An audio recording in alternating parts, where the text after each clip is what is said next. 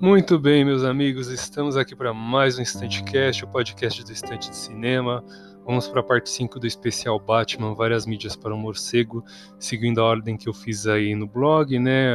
O especial do Batman com seis publicações. Estamos já no quinto episódio, tá? Espero que vocês estejam realmente gostando. Sigam o Estante de Cinema lá nas redes sociais, arroba Estante de Cinema no Instagram, no Twitter, Letterboxd e Filmou, acessem o blog também, estantedecinema.blogspot.com.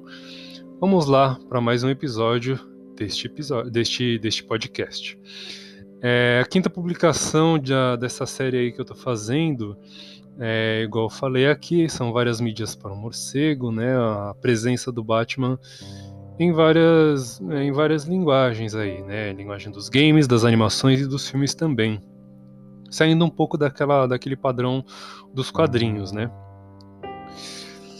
Caminhando pela onda das, das adaptações, há muitas, da, há muitas histórias de quadrinhos que gostaríamos que virassem filmes, né? Quase quase um quase quase a temática que eu adotei ali com 03 filmes né na collab que fizemos semana retrasada mas era é, baseado em games né. Mas existem sim realmente muitas histórias em quadrinhos que também gostaríamos de ver nas telonas. Isso aos poucos está acontecendo né a gente está vendo cada vez mais o MCU e o DCU adaptarem aí histórias e personagens icônicos e tal uma hora a fonte vai esgotar, mas tomara que aproveitem as boas histórias, beleza?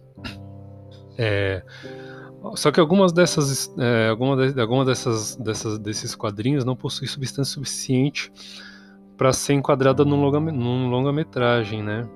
Então elas acabam adotando ali a linguagem das animações mesmo, como Piada Mortal é, o Ano 1 e o Cavaleiro das Trevas por exemplo, né, embora o Ano 1 e o Cavaleiro das Trevas tenham sido base para filmes, né, é, o Batman Piada Mortal não, teria, não tem substância suficiente para ser um, um longa-metragem solo e único ali. Talvez, talvez, né? Talvez não tenha. A gente não, nunca, nunca se sabe. Mas a princípio não. A princípio não tem substância suficiente para ser um filme solo do personagem. É, nesse segmento das animações, que começou lá nos anos 90, né, com o Batman The Animated Series. Temos aí um elenco, um elenco de peso com Mark Hamill dublando o Coringa e o Kevin Conroy dando voz ao Batman, né? São duas vozes marcantes aí. O Mark Hamill em especial, porque ele foi o Luke Skywalker no, em Star Wars. E na série clássica do Flash e na atual série do, da CW, também do Flash, ele interpreta um vilão chamado Trickster, né? O Trapaceiro. E o Kevin Conroy também deu, além da, além da voz, ele foi, o, foi Bruce Wayne Batman na, na série, na, no multiverso da CW, principalmente naquele crossover, né, da saga da, da Crise das Infinitas Terras. Então ele deu a vida ao Batman ali, que é um personagem que usa ali umas próteses, né, de para poder se locomover de novo. A gente tinha um sonho de ver né, o Kevin Conroy ali como Batman e isso acabou acontecendo. Então tem a série dos anos 90, a série dos anos, do, dos anos de 2014, da CW, que aproveitou vários, é, vários atores e atrizes da série antiga do, do Flash, né? Como, por exemplo, o pai do Barry Allen na série da CW é o Flash do, dos anos 90, né? O Flash dos anos 90 acabou sendo o pai do Flash de 2014, olha que legal. Ele também aparece como é, Jay Garrick, eventualmente, né? Na, quando eles fazem ali um, um multiverso do, do, Flash. Bem legal também, muito legal mesmo. Na, na série Gotham, o Batman acabou dando as caras ali no último episódio, né? Ficou parecendo um cosplay meio mal feito ali. Mas enfim, terminaram, tentaram terminar dignamente ali, mas realmente já não tinha mais fôlego a série Gotham já tinha se esgotado, ó, já sabe quando aquela cerveja que empapuça, sabe? Você não aguenta mais, você fala, ó, chega de Gotham e acabou. Tentaram acabar dignamente com a série, mas enfim, pelo menos não deixaram ela se tornar um, um fardo, né, pra gente assistir. Tem aí essa na, na questão das séries, tem essas e agora na como é que é nos Titãs temos aí o Bruce Wayne com o Ian Glenn, né, o Sir Jorah Mormon da, de Game of Thrones aí dando a vida a Bruce Wayne. Também uma escolha interessante, né, no mínimo inusitada ali, no, dando vida a um Bruce Wayne mais velho. Até hoje ele não, não vestiu o manto de Batman, mas enfim, ele está sendo um Bruce Wayne muito interessante também, bem inusitado ali, bem inesperado, por assim dizer, a escalação dele. Saindo um pouco das séries e indo para os jogos, nós temos vários, vários jogos do Batman ali ao longo dos anos 90, com adaptações dos filmes, né, ali com Michael Keaton e tal, com o próprio é, é, como é que é o nome do outro? Val Kilmer. Enfim, tem as adaptações de, desses filmes aí dessa época. As mais decentes são as adaptações de Mega Drive, Super Nintendo, dos jogos do Batman, principalmente Super Nintendo, né? Tem uma qualidade visual e sonora um pouco melhor. É, são jogos ali interessantes do Batman, né? Do estilo briga de rua, que era um estilo muito famoso na década de 90, ali nos arcades e tal. As pessoas acabaram recebendo em casa também esses jogos. E, uma, e indo para saindo um pouco do Mega Drive Super Nintendo, indo para o PlayStation 2, eu gostaria de mencionar um jogo chamado Batman Rise of Tzu, é, que eu vou deixar para quem estiver assistindo pelo pelo IGTV, eu vou deixar um pouco algumas imagens aí. É um jogo muito interessante do Batman, é um briga de rua também, nesse estilo assim, com, com alguns elementos de aventura, né? Você se movimenta pelo cenário e tal. É um jogo muito interessante, com vários personagens, com Asa Noturna, com, com Robin, com o Jovem Robin e a Batgirl também para poder, como personagens selecionáveis, é possível jogar de dois, de dois personagens ali e tal, fazendo uma dupla, né? Um jogo muito interessante, com uma proposta bem bacana. Tem a adaptação do Batman Begins para PlayStation 2 também, um jogo bem interessante.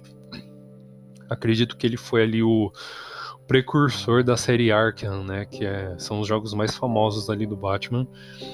Começando pelo que eu gostaria de mencionar especificamente é o Batman Asilo Arkham, lançado em 2009.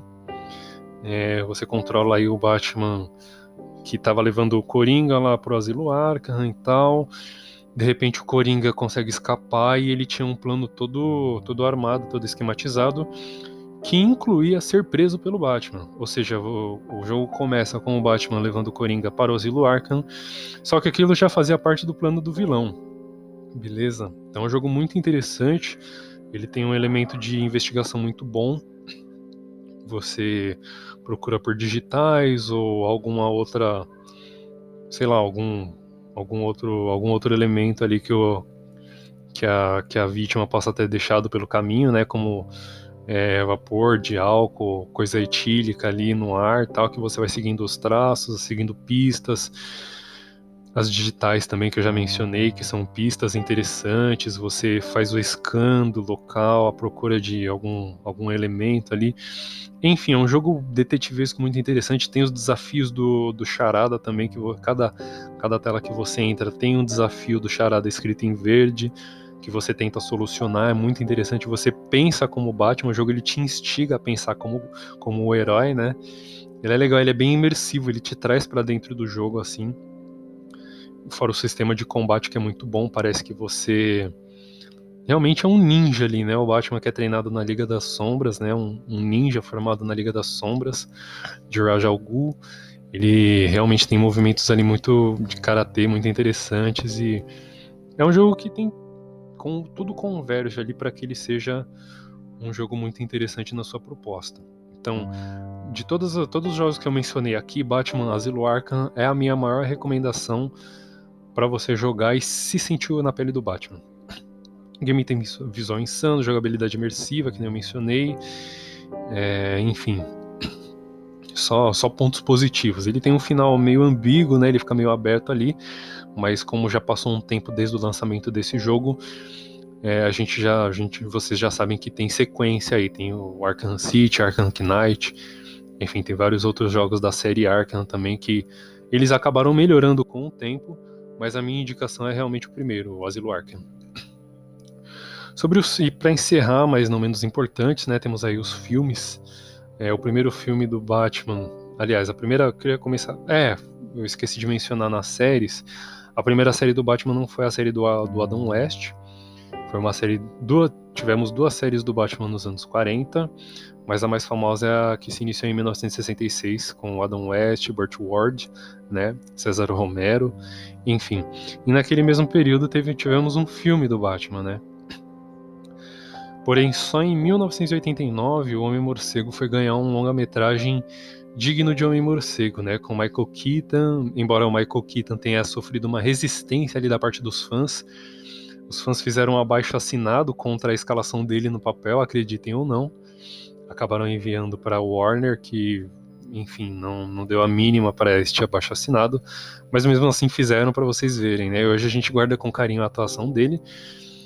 Mas enfim, em 1989 o Michael Keaton foi escalado para ser o Batman, Jack Nicholson foi escalado para ser o Coringa, e com direção do, do Tim Burton, né, numa adaptação ali mais gótica do Batman, mais cartunesca. Foi uma adaptação muito interessante que tudo começou ali de maneira muito, que foi, foi, foi, uma, foi um, um pontapé inicial muito importante para os filmes de heróis que temos hoje. A sequência mais sombria ainda com Batman Retorno trouxe Danny DeVito como Pinguim e a Michelle Pfeiffer como Mulher Gato, né? Também foi uma sequência muito digna. Porém, as coisas no, no sentido de business não estavam sendo muito agradável para Warner. Então eles trouxeram Joel Schumacher, que Deus o tenha, né, falecido no último mês aí, e trouxeram Joel Schumacher para poder dirigir o, o terceiro filme do Batman de maneira mais leve e descontraída, mas acabou Infelizmente o diretor acabou entregando dois filmes completamente horríveis, o que acabou levando o vigilante mascarado pra geladeira. O Batman ficou num hiato ali de alguns anos. Quando foi em 2005, Christopher Nolan, um diretor emergente, foi escolhido, foi escalado para dar vida ao Homem-Morcego ali num filme mais policial, deixando aquele negócio cartunesco e de viagem ali com que o Tim Burton trouxe passando a ser uma série, uma série de filmes mais policial mesmo ali, mais num universo mais realista, né, por assim dizer.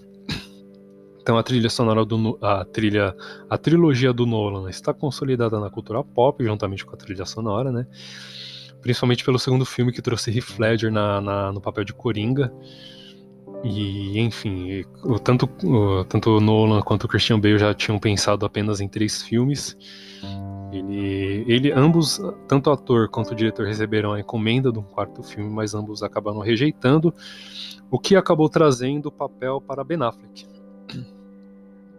A Warner acabou vendo o sucesso e o avanço do MCU, né, do universo compartilhado da Marvel, e acabou indo na onda também, acabou decidindo entrar nesta nesta nesta mania também, né? Começando ali pelo Homem de Aço, e que o universo compartilhado da DC seria cinco filmes do Superman. O primeiro filme, O Homem de Aço. Segundo filme, Batman vs Superman. Segundo filme do Superman, Liga da Justiça. Terceiro filme do. É, primeiro filme, peraí, Homem de Aço. Batman vs Superman, Liga da Justiça é, Homem de Aço 2 e Liga da Justiça 2. É, seriam estes os cinco filmes do Superman. Então, o universo compartilhado da DC seriam cinco filmes do Superman.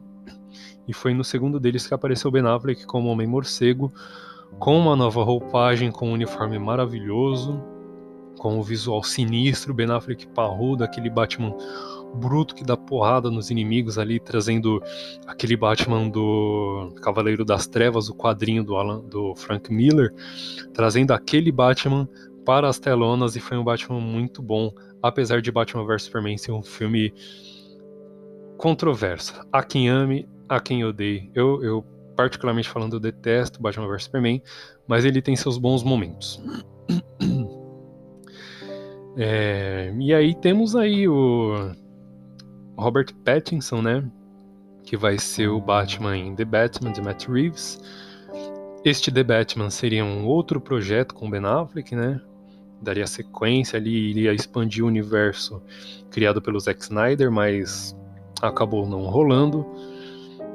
Então, vamos, vamos, vamos aguardar. A gente teve ali um, um filme real ali, um trailerzinho, um clipezinho que o Matt eh, acabou publicando no Twitter, né, com uma trilha sonora muito boa do Michael Giacchino, este compositor que ele trabalhou em vários jogos antes como Medal of Honor e Black, Agora ele tá fazendo trilhas sonoras de filme e o cara tá arrebentando. Desde Star Wars Rogue One, ele faz trilha sonora de filme. Talvez um pouco antes, mas a trilha sonora de Rogue One, se eu não estou enganado, é do Michael Giacchino e é uma trilha sonora muito decente. Quem pode assistir esse clipe que eu mencionei aí do, do Matt Reeves, que, que o Matt Reeves publicou no Twitter, é muito bom. Vou linkar ele aqui, vou colocar ele aqui no final do de quem for assistir pelo IGTV. Se vocês quiserem realmente assistir, vou, vou colocar aí no final do no final do, do episódio, beleza? Então, é, estamos chegando ao final. Este episódio rendeu ali nos 15 minutos. Agua é, agradeço fielmente a sua companhia. Espero que vocês estejam realmente gostando do Estante Cash. Espero que vocês tenham gostado do quinto episódio da saga do Batman. Compartilha com os amigos, me siga nas redes sociais, arroba Estante de Cinema no Twitter, no Instagram, no Filmo e no Letterboxd. Procure o Estante de Cinema no Spotify também, em todas as outras mídias de podcast que seja de sua preferência. É, segue a gente lá, dá uma moralzinha, acompanha o trabalho e até o próximo.